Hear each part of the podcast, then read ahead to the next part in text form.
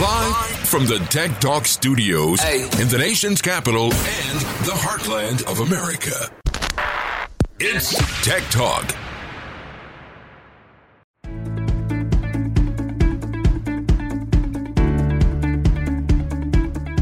Welcome. Happy Friday. Thank you for joining us. This is Tech Talk. It's going to be a special episode since my uh, regular co host, Dr. Jay Greenstein, is off for the week, uh, spending time with his family on vacation. I have asked a good friend of mine and, and a good friend of Dr. Jay's, Dr. Chris Anderson, to join me today and to be our guest co host. You might remember Chris from his episode, Lessons from the Anderson Farm. It was a great hit. Chris, welcome today and thank you for joining in and, and being uh, our special guest host today. Yeah, happy Friday to you, Brad. I'm glad to be here and uh, thrilled to step in and uh, hopefully uh, do Jay proud, even though he's out there enjoying some sunshine. And I'll try and keep some of the barnyard stories to a minimum. Hey, people love those stories. And, uh, you know, I had some, uh, I had several people email me to say they absolutely loved uh, your episode and, and sort of the barnyard stories were, were funny too. So don't ever hold that back. And maybe we can pull one or two of those out of Doug today. So welcome to Tech Talk. This is, this, as you know, is a radio show, podcast show where we try to talk, teach, and, and laugh and have fun with healthcare technology. You know, we just recently came off teaching a class actually at the Florida Chiropractic Association. Uh, we used the podcast as the framework to teach one of their CE classes, and everybody had a great time. We got great reviews on that. We'll be doing that again in November, no, August, at uh, National FCA in Orlando.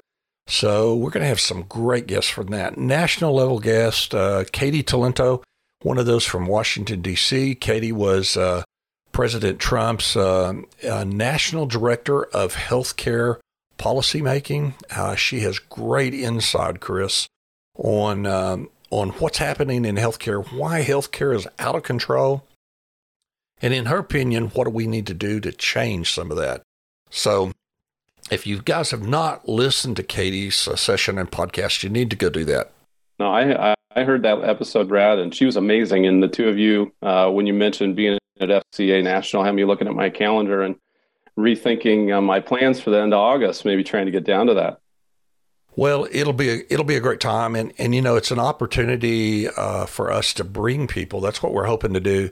Start doing the podcast in classes like that to bring some of these amazing guests that traditionally, you know, Katie probably would be a big struggle to to get to a, a conference like that. But this way, we'll bring her virtually, and um, and hopefully she'll bring that passion back in about changing healthcare and the policies associated with that. So today our guest, Chris, is uh, Dr. Doug Maxinier, and he is a graduate from Logan. He's a DC.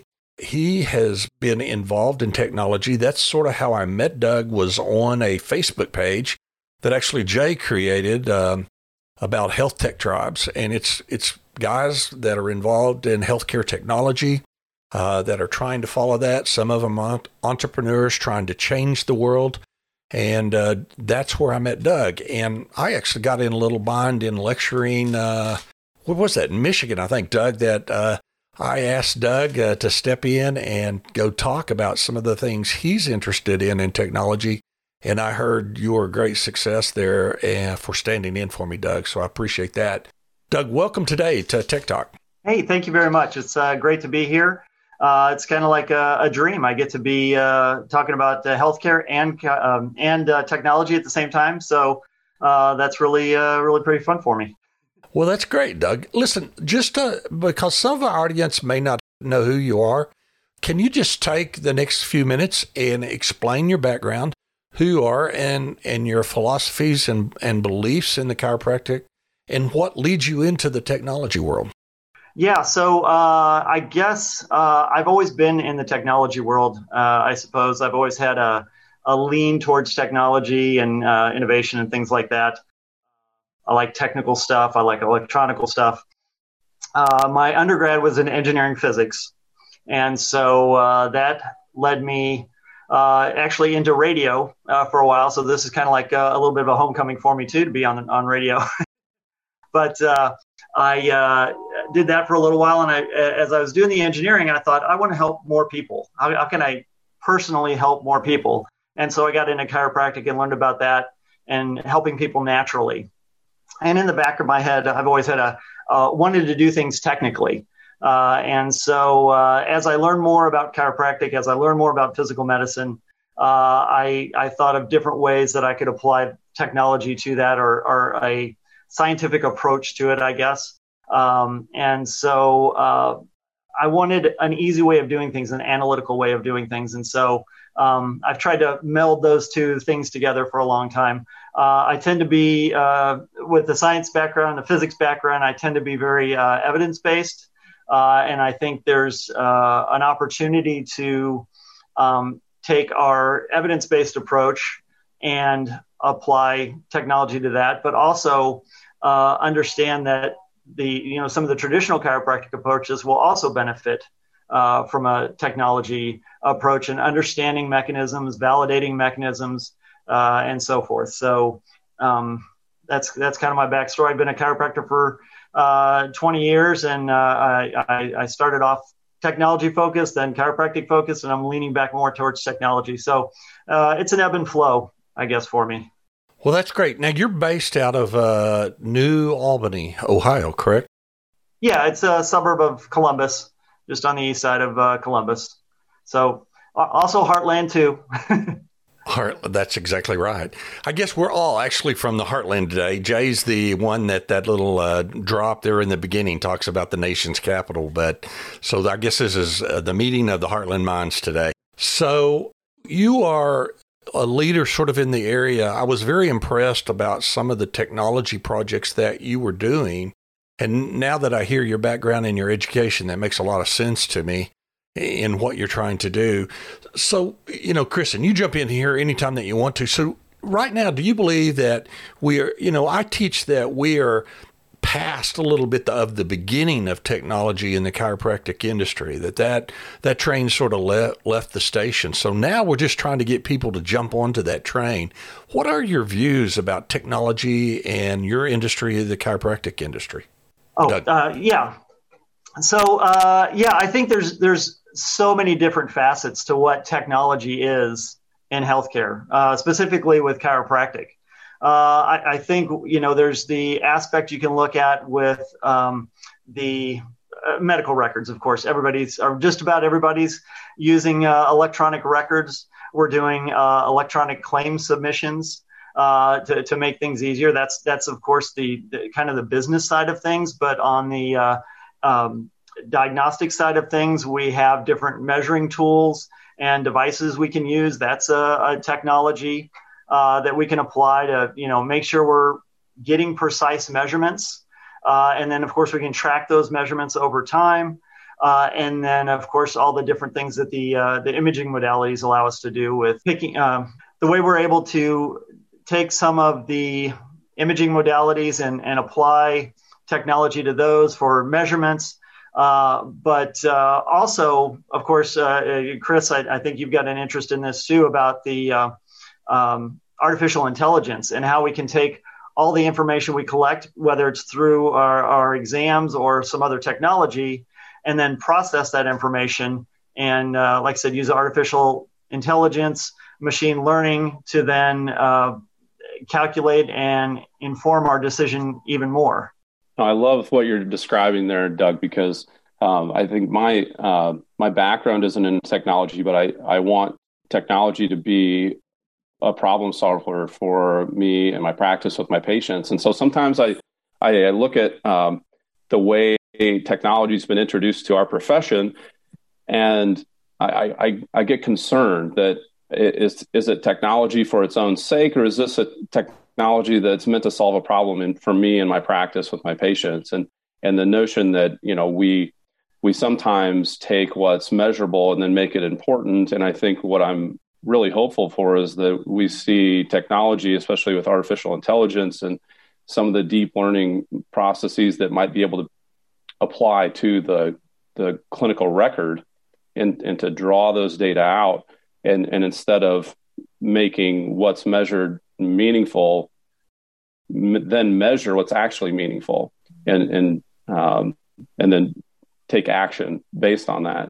And maybe that turns into policy at some point, and we we get to uh, do a little bit more in the in the chiropractic realm when it comes to broader healthcare. But uh, is that your impression too? Do you see technology in some um, you know corners of the profession that, that seems like it's just for technology's sake? Are you are you more interested in um, in finding something that can solve a problem?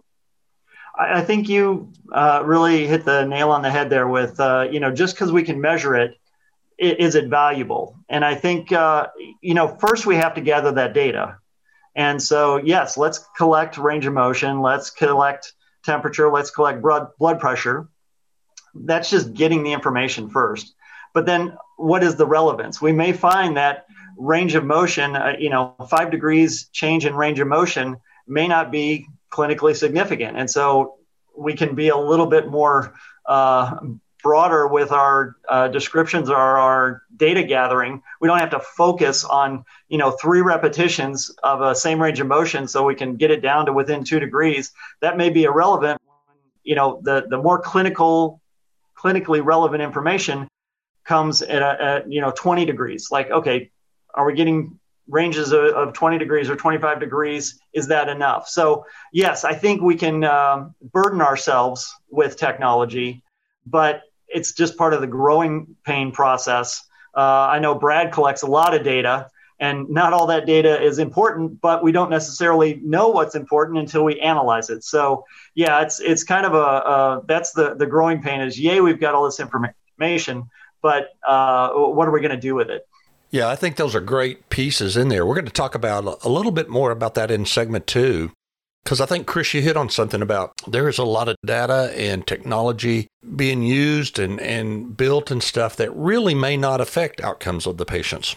And I know that at least you and I are interested in those kind of things that and, and Doug too, it sounds like interested in those kind of things that we're really going to change the patient's life and make them better. So let's take a short little break here. We'll be back. You're listening to Tech Talk. I'm Brad Cost. My guest host today, Dr. Chris Anderson. Oh, won't you smile for me, Sarah? If you feel like leaving, you know. Don't go anywhere. We'll be right back. As a Chiro Health USA provider, we're excited to work with you to identify which of your discounts are good, bad, or illegal. Most chiropractors bend over backwards to make their care affordable Unfortunately, dual fee schedules, false claims, inducement violations, and time of service discounts can all put you at risk. And no offense, everybody's doing it doesn't work with auditors. At Chiro Health USA, we're here to help protect and grow your practice. Just listen to our provider stats 20% overall practice growth versus 2019. Over 50% of CHUSA patients renew their membership year after year. Over 2,500 patients per month use our provider search directory to find a CHUSA provider. At Chiro Health USA, our purpose is simple. It's to improve the quality of life for our doctors, their teams, and their patients. With over 5,000 providers and nearly a million patients, Chiro Health USA is the network that works for chiropractic. For more information, call 888 719 9990 or visit www.chirohealthusa.com. Listen to the future of healthcare with the data jocks of talk. It's Tech Talk. Forever, Sarah, well, we're back it was sort of an, a spirited conversation there just a few minutes ago about technology, and I love that, guys. Because, you know, from my perspective, I'm not a chiro. I'm a business guy, I'm a software developer. Uh, I am one of those guys trying to get chiros on that train that's left because there are a lot of things happening in technology. And, you know, Chris, maybe that's what we need to do right now is sort of define because technology exists in many different corners uh, of the arena. let's sort of define technology. Chris, what, what do you see? You touched on it a little bit in our first segment. Touch back on that again. Yeah, no, I, I think that uh, when I see the technology that's available to me and in, in the different practice settings, you know, in my private practice and then when I'm working in the um, federally qualified health center, I, I, know that the tools are different. Uh, and, and primarily that's just, you know, how how is the information from each encounter captured? And then how is that information available to other people? And and how is all those little tiny data points how can they be put together to create the mosaic of the clinical picture for that patient? And then also describe what that encounter uh, helps them achieve. You know so I, I, think that's a big part of it you know another part of it is obviously on the diagnostic side that's the one thing that i, that I see evolving more and more and becoming uh, as we get motion capture a lot more available to those of us in private practice more affordably, uh, I, I, get um, I get excited about it because I think we can quantify things that we previously I think a trained eye uh, can eventually see some of that um, movement uh, difference that, that a data capture system can, but I also get concerned because I know that in the past that's what we found with MRI. I see, you know, I, I think we can say that MRI led to a lot of spine surgeries because you, you once you can see it and then you can quantify it and then you can pathologize it and so i get concerned about uh, when it comes to technology how do we utilize it as uh, as a uh, something to make the process uh, easier for us better for the patient and and definitely not a burden as as you mentioned doug it just becomes i, I think all the versions of the electronic health record have just been a burden to this point so and those are the different types of technology that I encounter. Yeah, I, I agree. I, I, think those are uh, those are good insights. Technology means so many different things to different people, and you know, uh, for one guy, it's just you know using a computer. For another guy, it's using the uh, motion capture uh, and, and, and things. And uh, I, uh, I I think there's a broad range, broad definition of what everybody's comfortable with, and what they can even see as a vision of what technology uh, can be. And of course, I, I love the analytical uh, side of the technology uh, equation. And I think uh, I'm actually curious to know what Brad uh, thinks about that too. With, uh, I mean, he's like data king when it comes to, you know, all this information. And and I, I want to hear um, what Brad's thoughts on what technology is and how chiropractic and other disciplines can use technology or what technology even is. Well, you know, I'm a data guy and uh, not necessarily technology in devices, although I'm a nerd and a geek when it comes to devices. But when I when I'm talking on this show and when I'm lecturing, I'm really talking about technology that collects information, uh, that we find ways to use artificial intelligence to analyze that data in its predictive, in its current state, its predictive state, and, and ultimately, the goal is how to make the patient's lives better. And, you know, I'm a firm believer in conservative care. So that's where I get involved in the chiropractic to help them understand and most importantly, to get them to start contributing that information. Now, there's actually only very few ways to collect data, so I'm trying to collect as much as I can from all the different avenues to uh, just because I don't know what the future lies out there. I, I know the path that we're going down, but you you mentioned EHRs, which right now EHRs are sort of on my cuss list because, as Chris mentioned, you know, as Chris mentioned, they're very difficult to work with. Uh, hopefully, the new interoperability laws uh, actually they did start kicking in last week uh, in its first phase, and hopefully that's going to help in many different aspects next year when most of the other rules finally kick in. I, th- I think it will make a change. We're already seeing a tad bit of that, but EHRs are limited in some aspects of what the doctor is going to put in. And it's just like a doctor charting. There are good doctors and there are bad doctors that chart, you know. Uh, I've seen chiro charts that are literally the entire chart, one line. Well, that's not going to cut it both in a written chart or an electronic chart. That's not giving us enough information about the patient. You know, I came up through the school in my internship where a solid H&P was really, really important. And we drilled down deeply in that to understand about the patient outside of the medical aspects of it.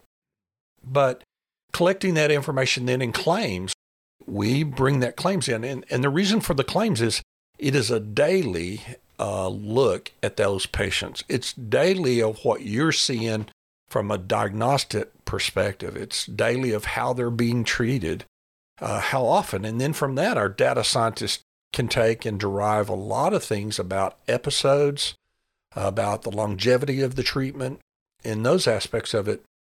But I guess ultimately, Doug, to answer your question, that technology can be a lot of different things. But for me, it's the collection of the data and what we do with that data in its analytics to look at current, future patient lives and the improvement of their lives. Yeah, that's. Uh, I, I think that's a great aspect. That's uh, an important aspect, and uh, yeah, I've, I've uh, had a passionate pursuit uh, along those uh, same lines uh, the past few years with you know trying to figure out exactly how what does the data mean and and how do how do we how do we bridge that data from the history and the physical exam to the diagnosis and then the procedure codes, the treatments uh, that are being done, and and uh, you know looking at that and, and trying to match that up as best as possible. And I think uh, obviously the I, I, think it's probably well known that the EHRs were mostly created for billing purposes, and then I think the clinical data was kind of a, a throw on, uh, and it'd be nice to have a focus on the on the clinical data uh, is with a higher relevance. Well, I, I agree. I think EHRs in their conception, first, they were supposed to be this interoperability piece themselves. So everybody, all doctors of any specialty could share information. That just did not happen and still has not happened today because they are competitive companies. And because of that, they want to be very uh, proprietary in nature and they want to charge you a huge sum of money uh, to get their little proprietary pieces of information. And that's not what the intent of the law was, but that's how it evolved. Hopefully, uh, Cures Act is going to change that in a big way. But one of the big problems, I think, and, and Chris, I want to hear your piece of this is, is when we're collecting information, when you're seeing a patient that presents in your office, the diagnostic aspects, now part of that goes back to your training, but I believe from my review of data, there are way many two variables of the diagnostic, especially in, in chiropractic care, where you see way too many different possibilities in that. And I believe there's got to be some standardization of, of that diagnostic aspect of it so that we can make better comparables uh, from one city to another city, one state to another state, so that we can start making sure that the data that we're looking at and the outcomes we're trying to uh, find are based on comparable diagnostics. You agree with that, Chris, or you see it different? I, I you're you're speaking my language, Brad. That's I think uh, there's there's just no doubt in my mind that the the greatest variability when it comes to healthcare is in the diagnoses and, and getting that process right. So the value that we can add to the all of healthcare, if we can get the correct diagnosis uh, right away, and if we can do that by limiting exposure to unnecessary t- uh, tests and procedures and and other referrals, you know that there's just so much value to bring to healthcare if we're able to do that. So when it comes to a patient, and Doug, you mentioned this, you're collecting so much information from an initial encounter with a new patient. You know, you have uh, a lot of their demographic information. You know, if you're practicing in Ohio, I'm practicing in North Dakota. There's certain variables just you know, regionally that are going to influence you know their overall health and their outcomes. You know, and then we get into the clinical encounter, and we're trying to form a relationship with the new person and uh, gain their trust and understand their goals and and um, get them to describe to us what their limitations are now. And then we go into a physical exam. We collect so much data Yes. Uh, and I'm just, uh, it, it's just so challenging though to, to, take all that data and in my own brain, I, I have, you know, some heuristics I probably use that I can't explain that get me from the point where we, we get the diagnosis and the treatment plan uh, formulated. But when you read my note, much of the story is, is really not there because it's it's based on what I can recall from that encounter and maybe the things that uh, happened that I didn't put enough importance on, but uh, maybe uh, some sort of algorithm over top of that or some some other um, computing power could tease that out, especially over the course of of multiple patients. So, you know, I'm just curious, Doug, what your thoughts on our uh, are on that. You talked about your passionate pursuit of of how do we take that data and turn it into something more meaningful. Uh, yeah, that's uh, this is this is my sweet spot. Like I'm, my heart's racing. Like I'm really excited uh, about what what you're talking about. This is this is really what I've I've focused on, and so we get so much clinical data, and every piece of clinical data we get, whether it's from the history, whether it's from a, uh, a neck disability index, something the patient tells us, uh, and then looking at the physical exam, all these little pieces of data tell us many things.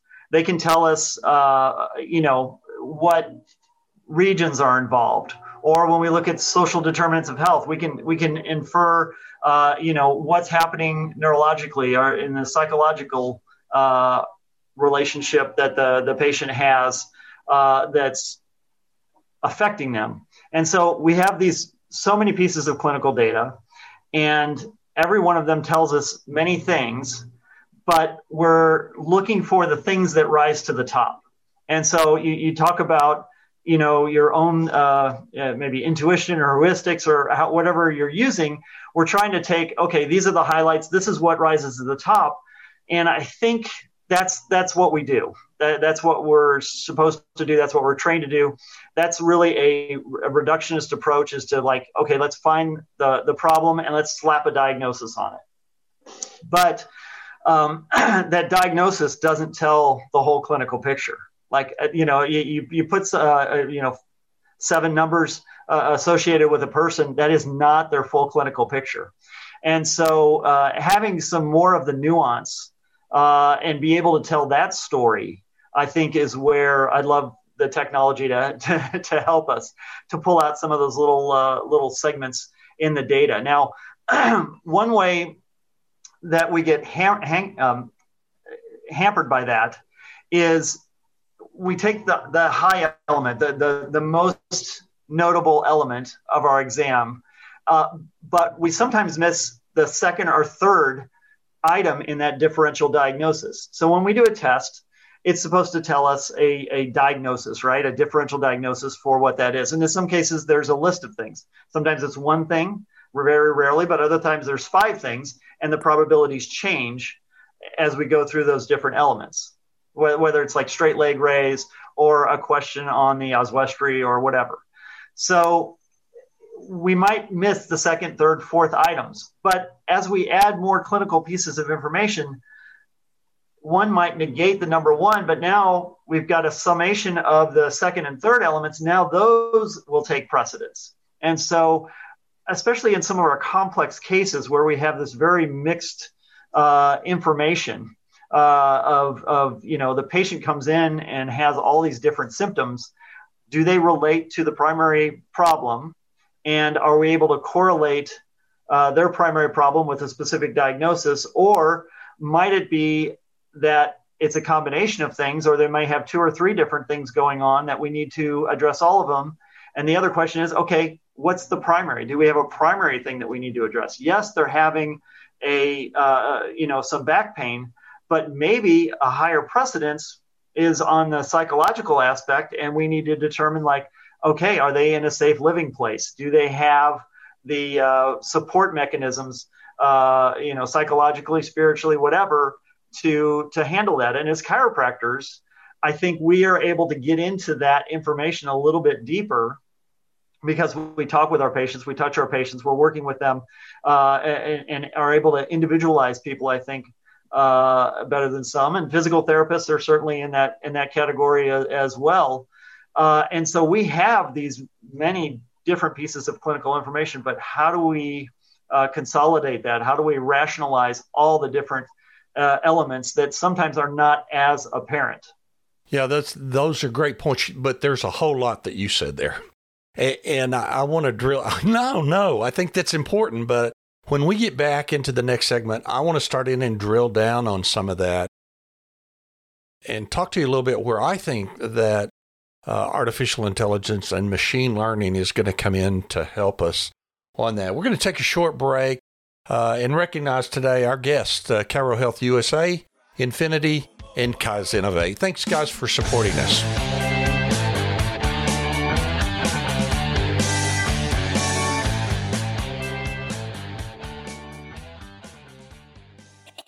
Don't go anywhere. We'll be right back. Reaching your potential brings you the freedom to run your practice the way that you want. Does that mean gaining more patients or more profit? Or more time spent pursuing other dreams? Kaizennovate can help you achieve the freedom you want by providing the education, technology, and consultation expertise to help you grow your practice and achieve your dreams. Kaizennovate, the developer of the Canvas app, the app that can take your practice to the next level by providing a customized, direct connection between your practice and patients. Through a built in rewards program, Canvas can grow new and existing patient numbers and increase your patients' adherence to care plans. What does your custom dream app look like? Elevate your practice with Kaizennovate. Don't you cry no more.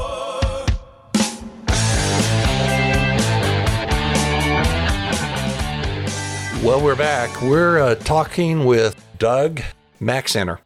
Doug, uh, Doug is uh, is a leading guy in trying to understand and one of those great chiros that's trying to accept technology and help us get out there and, and help chiros understand how they need to help join in on this data collection and then using the technology that evolves from that. You know, there was some things that you said that I want to unpack and talk a little bit more about. Um, some of the things you were talking about, you were talking about a lot of steps. And I see that happening just even using the technology when you start breaking that down into its individual components of how data comes in on a claim and the diagnosis and the procedures that are done. And then when we look at that over many different episodes, treatment levels, and then episodes across that, uh, then it becomes pretty complex. And all of the points that you were listing, and then one of the things that you didn't list that I believe that artificial intelligence and machine learning is going to jump in here and really make better is is looking at patients' perspectives, not just the patient that presented in your office, but the other million patients that presented that day. And some of those are going to be presenting in the exact same way. What's been their outcome? You know, what happened to them? How were they diagnosed? to help you and give you another tool as a clinical doc to make better decisions looking at those things.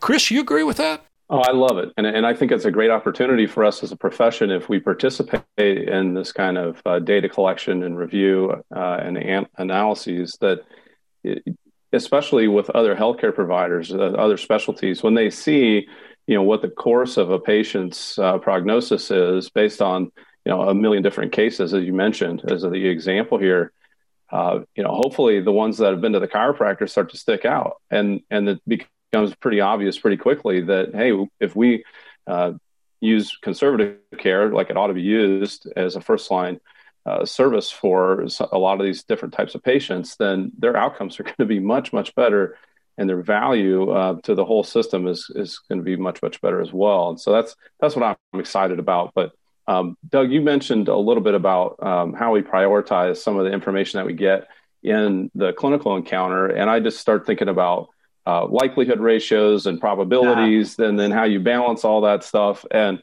I had a chance to take a look at what you've been working on with Exam Xoom, and I, I just love the way that it, it helps to, in graphical presentation, consolidate all those variables into something that I can visualize. So, can you talk about that a little bit? Yeah, yeah, I've, I've tried to uh, make that process a little bit easier. Uh, one thing we know is uh, that even given the best information, uh, doctors don't make the best uh, diagnoses. And so uh, when we look at the um, interpretations of the likelihood ratios and pretest probabilities. Um, uh, let me go back and just explain what those are in case anybody doesn't understand. But the pretest probability is basically the prevalence something is in society. So, uh, you know, there might be, uh, uh assume there's a 3% prevalence. So, uh, out of 100 people, uh, three people have a certain condition. And just like Brad was talking about, we're basing this a lot of times off of the claims data you know what is the what is the diagnosis and okay there's a population and here's how many people that population have this uh, diagnosis so we're starting off with a pretest probability and honestly that's a guess from guess for most patients. Um, we have some assumptions about what that is. It of course varies by practice. So a cardiologist is going to be different than a chiropractor and what that pretest probability is. So we start with that. And then we do we ask them some questions and we do some tests. And each of those questions and tests has a likelihood ratio associated with it. So from our 3% prevalence our 3% pre-test probability. I do some test on it. And now i've, I've got a positive likelihood ratio uh, uh, that's some number. Let's say it's uh, you know five okay? So I, I need to convert that pretest uh, probability into a pretest odds. I take that pretest odds, multiply, by, multiply it by my likelihood ratio, uh, my positive likelihood ratio if they failed the test. And then I end up with my post test odds, which then needs converted to post test probability. So there's a lot of math steps in there. And my patient uh, just, they just walked out if I had to try and do that all on my own. Yes. no. So the, the the good news is, if you hate math, you need to look up and see what a Fagan nomogram is, and and that's basically you just plot two points and draw a line, and you've got your your answer there. So that's a that's a, a, a I hate math solution. Uh, but the, the the answer is. Um, even when we have the correct clinical data, that we have the right pretest probability and we have the right likelihood ratio, we still are not doing the right calculations. Now, that's with one test. If we add in four tests, five tests, they're each going to change that. And if all the tests are positive, like we see in a test cluster, so we, we I think in the chiropractic world and physical medicine, physical therapy world, we see a lot about the importance of test clusters. So basically, can we add up and can we stack up all our results and and end up reinforcing our diagnosis even more? uh, that's uh, uh, makes the calculations even more difficult because some tests we do add to that result, and some tests, some things we do, if we have a negative likelihood ratio, so they, the patient patient passed that test, and and uh, they were a negative test, and so now the odds or the probability of them having that decreases. So we need to take all these adds and all these minuses and uh, add them all together and that's what gives us our clinical picture. That's the heuristics you were talking about. Uh, about understanding like oh how do all these pieces fit together and so it's really looking at all those different elements and the answer is one we're starting with bad data two we don't know, need know necessarily how to do the calculations and then we're unfortunately throwing that information into our clinical diagnosis and so uh, you know we get a lot of information from that but it's not as reliable as we want it to be. So we need to find a way of cleaning that up. Uh, and I think uh, taking the large amounts of data, like like Brad was talking about, kind of kind of lets us uh, filter that and cleans it up and, and does a, a great job of um, helping to identify what steps maybe were missed or what clinical pieces of information that ah we've got this other data that he's got that he can look at and say oh well when I add these two together I can figure out why this subgroup and this and that subgroup are different and how we can you know treat them different how we can predict their outcomes and maybe manage their care uh, a little bit better. Yeah one of the things that we're doing in our next tool release SnapHX is we built ai to look at all of the health problems a patient has and, and put those in a hierarchical form. So the ai actually ranks those. So when when they when the doctor whatever specialty is looking at that it automatically list them from the most significant health problem to start out with. And that's one of the things that I think chiropractic has really missed out on. they just don't have those outside records. You only have the records that you have within yourself in most cases. I know there's some other scenarios where you get outside records, but it's pretty limited. But it, Doug, if you had all of the outside records that every physician that was seeing that patient currently, if you had access to their diagnosis and their procedures, and then you had access to all the medication lists that that patient were on, you might sometimes arrive at a different diagnosis or at least a different treatment plan knowing all that additional information, wouldn't you? Yeah, absolutely. I mean, you, you need to know those different things. You need to understand that, uh, you know, look, like you said, looking at the medication list, there, there might be a, a, a change that happened six months ago. And the, the relevance of that change, what was that medication doing that was affecting some system that we needed to change it? And how does that factor into the clinical picture? Now, the gold mine is in the exam data and the and the uh, subjective data, uh, and that's that's where it is because uh, we're, we're summarizing all that data to get at the diagnosis data. And like I said, maybe that's right, maybe it's not right, but it's it's the interpretation of that data is what the diagnosis is. I want to get even deeper into data and see. I want to know the straight leg raise. What was what was the result of that? I, I not just pass or fail. I want to know how far did the leg move on that straight leg raise. You know, if it goes 50 degrees versus 90 degrees for a positive response, that tells me different clinical information. But on the paper, it just says straight leg raise positive. But I I want that deeper dive of data. So we've got so much more data that we can we can extrapolate from, and then having that a bigger pile of data to throw into the AI is going to clean that up tremendously. So now we're looking at uh, you know subjective data from the outcomes assessments, from the questionnaires that we give them. Uh, we're looking at the exam data. We're looking at imaging data. We're looking at blood work. All that has important information, and then summarizing all that. That's where the diagnosis is. So if the diagnosis is correct, we're good. We're good. But there there might be some other things, some some highlights to to notice that okay, they're on lisinopril at this point, and most people a, a year down the line maybe they need to up their dosage or change something.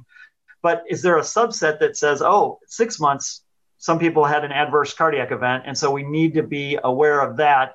And that's something that you're you know you're seeing that, but I want to. Uh, you know that's a good predictor tool that you're able to see like oh this this group is happening and this is happening in this population how can we make that even more valuable by looking at a bigger chunk of data? So, you know, it was a big enough. I worked for two and a half years on this tool, and it's it was a big it's a big enough project in in the launch of this tool to organize. Think about all of this on patients. Every doctor that that patient is currently seeing, every hospitalization, every ER visit, every home health visit, you know, um, uh, the medication uh, and then trying to organize all that information, the biometrics that come with that, the A1C, the blood pressure ratings, and and and I threw social determinants in that, and then gap measurement. So from our from our MIPS registry, we we learned a lot about how to fill in healthcare gaps because we found those really can change the outcomes of patients by finding where where they have gaps in care. You know, are they obese? Do they smoke? Do they have high blood pressure? Uh, you can really effectively make big changes in that. But in that research, we then discovered well, there's all these social determinants that can affect that. Are they homeless? Are they living in a cardboard box? Do they have to chase down food and only eat once a day or once every other day? And for a big section of population, Chris Chris is finding this out. Then your treatment changes, techniques change drastically sometimes. So starting out, we're doing that. But I agree. And if you think about all that information and then how to apply the human brain can't think all that way through, Doug. You know that. And so then trying to apply what scales, what calculations, what formularies do we apply to that in looking out to see here's their past, here's predictors of what's going to they're going to be like in 6 months, 12 months, 18 months. We want to help you to reach out there and predict that. And if we get all of this right, you know what we're going to do? We're going to change the cost of healthcare because we're we we quickly found out that there are patients that the government's spending $600,000 a year on. And most of that is repetitive testing. You go into a hospital, 20, 30,000 bucks right off the bat. Just repetitive, trying to keep the hospitals in business. That's all that is. And how can we change that and organize that so even conservative care can be a part of that picture? And that's what I did. I went back to that significant problem history tool and I actually applied conservative care. So even the first version of this tool is going to come out is going to have the chiropractic version in there. It's a little different of how patients are seen because you see the patient so much more often. And uh, so we we show all those individual episodes. You can click on any one of the episodes. It's all graphical and it pops up a box to tell you what was the diagnosis, what are the procedures, how much money was spent. It gives you all those drill down details and then ultimately it wraps it all up to a uh, episodic summary that here's a summary of that entire episode and what's going on and then it shows all these other uh, clinicians that have been seeing this patient and then we'll start stacking all those together to give you an overall patient summary. And then another ma- major thing i think is important we're showing that to the patient we're, we're being totally transparent to the patient and giving patients access to all of that information also because we want to ask them questions. We're going to put surveys out to them and say, How was your pain after you saw Doug the other day? You know, how do you rate your treatment as it's going on? Do you feel better? Uh, did it cause any of your other clinicians? You know, that's the other thing we're going to be looking for. Did it change any of the other way, the other clinicians' treatment schedules because of what chiropractic has been done and now recorded? And and I think it'll I think it'll radically radically change patients' lives when we start throwing corded uh, conservative care into that picture. I, I think having that full clinical picture of what's going on with the patient, both uh, at the single doctor's office, at your, you know, one chiropractor's office, but to tie in the medical endocrinologist, uh, hematologist, uh, and have that full clinical picture available to the patient. That's part of what the uh, the, what the Cures Act uh, is, uh, is is trying to do. Um, you know, one tool that patients can use is uh, Apple Health. They do a real good job of bringing in all the records, so they're at least all in one place, and that's a that's a powerful tool. But there's a lot of technology com- companies that are are trying to get everybody's clinical data in one place. And uh, like I said, a lot of the the sandboxes are not playing nice with each other, and so forcing that change needs to happen for that clinical picture, for that bigger range of data, so that then we can do some useful things with that data. That's what we're doing at QVH Health Systems, my other analytical software company. That's exactly what we're doing, Doug, is we're organizing that. And, and there are one or two playing nice, but still the vast majority of and we'll see, the law hasn't, it's the Cures Act. The law has not fully kicked in yet because the delays of COVID, but uh, we had one that we've been fighting for a year uh, that last week decided to start playing nicely again. And it's probably because that first phase of the Cures Act kicked in, we, we hope. But, you know, I've spent a quarter of a million dollars this last year just making connections with EHRs across the United States. That's it shouldn't be that way. And and the government really clearly in this law uh, really says, guys, you're going to play this way or you're not going to get to play at all. And we actively will start filing uh, compliance uh, statements of where they're not. We're going we're going to actively do that because we think when the government gets involved. And the other thing that we found is where there's grant money in the world, like HRSA and some of those things in the facility world, uh, their examiners do not take nicely. We're getting ready to go through an audit with one of them for our groups that we're doing in Texas. Uh, they have great power in preventing grant money to go to these facilities because these groups are not playing nicely. And uh, so hopefully that'll be another, you know, another string that can be pulled to make this a, occur. Yeah, Brad, I I just want to comment, like for listeners, if you're a chiropractor and you're hearing everything that Brad's putting into this tool and and everything that Doug's uh, doing to to help uh, make the data we collect in our practice with those patient encounters more meaningful, you know, these are the tools that we need to be using now because everyone else is collecting this information about us. So we're being profiled by the health plans um, by um, by other um, entities, and you know we need to we need to take control of our own data and have our own profile built out so that you know we know what our patient satisfaction scores are. We know what our net promoter scores are. We know what kind of outcomes we get. We know what kind of patients we see. We can aggregate our patient data. We can use these tools. You know the things that uh, brad has built uh, if we're not going to use them then you know it, it's not all for naught. But boy there's just so much value there that if we if we don't take advantage of the opportunity and and as the train's already left you know we we're trying to run and catch up we are behind so I hope everyone uh, can take this to heart and understand that, you know we really have to start deploying some of these tools. Yeah, thank you, Chris. Doug, we're running long here. So, what if what if there, any of our audience out there would like to get hold of you to talk about what you're talking about today? Talk to you about your exam Xoom. Can do you have a contact information website that you can direct them to? Absolutely, yeah. There's uh, Exam Xoom, and it's uh, Zoom with an X, so E X A M X O O M dot net. Uh, and then uh, if anybody wants to call and uh, uh, chat and um, find out more about what I'm talking about or wants to argue with me, they can call me 614 600 2225. but yeah, I'd love to hear from people. Also, my emails on there, whatever, too, but on the website. But uh, yeah, I'd love to hear feedback from people. If you want to um, challenge uh, the approach I'm taking, uh, learn more about it. Uh, the software will, uh, it's forever uh, in development, but I, I, really wanted to refine it and, and get it to where it was working. I changed some of the descriptions of what's our classic understanding of, of tests and their interpretations, but then we can search that and we can apply it and we can really quickly come to the uh, the the post test probabilities. All those calculations that we were talking about are all generated uh, automatically just by uh, clicking a, a, few buttons, uh, pass fail. Uh, it's all customizable. Uh, so I'd love to you know chat with some more people about that if they're interested in learning. Doug, listen, thank you for spending the last hour. We appreciate your time. it's been good to get to know you a little better. Again, I, I only knew you from email and from the Health Tech Tribe uh, website, Facebook side, and and I really have enjoyed. I look forward to doing things in the future with you too.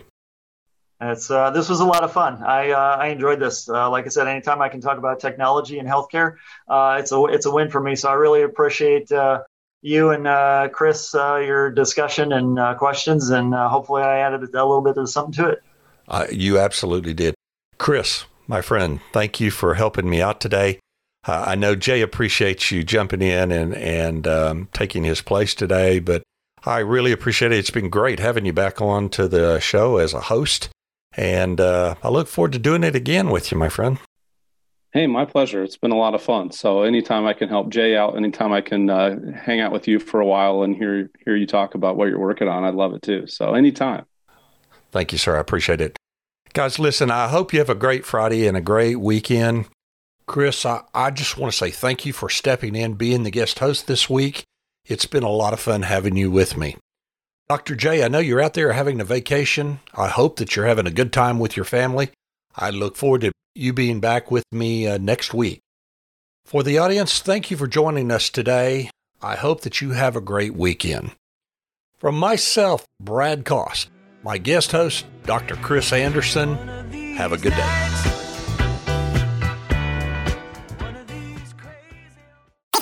number one jock. Come on! And the data doc of talk, it's Tech Talk. This episode is sponsored by Infinedi. In the modern age of electronic data interchange, Infinedi is committed to helping clinicians get paid fast so that they can spend less time tracking claims and more times with their patients. As a pro advocate for the healthcare industry, we create tools that make sense for electronic claims processing and business analytics. You couple that with superior support team, we strive to ensure your business is performing at its best. Infinedi, committed to the future of claim processing. You are listening to Tech Talk, which is heard on Anchor FM and many other internet radio stations around the globe. Thank you for joining us.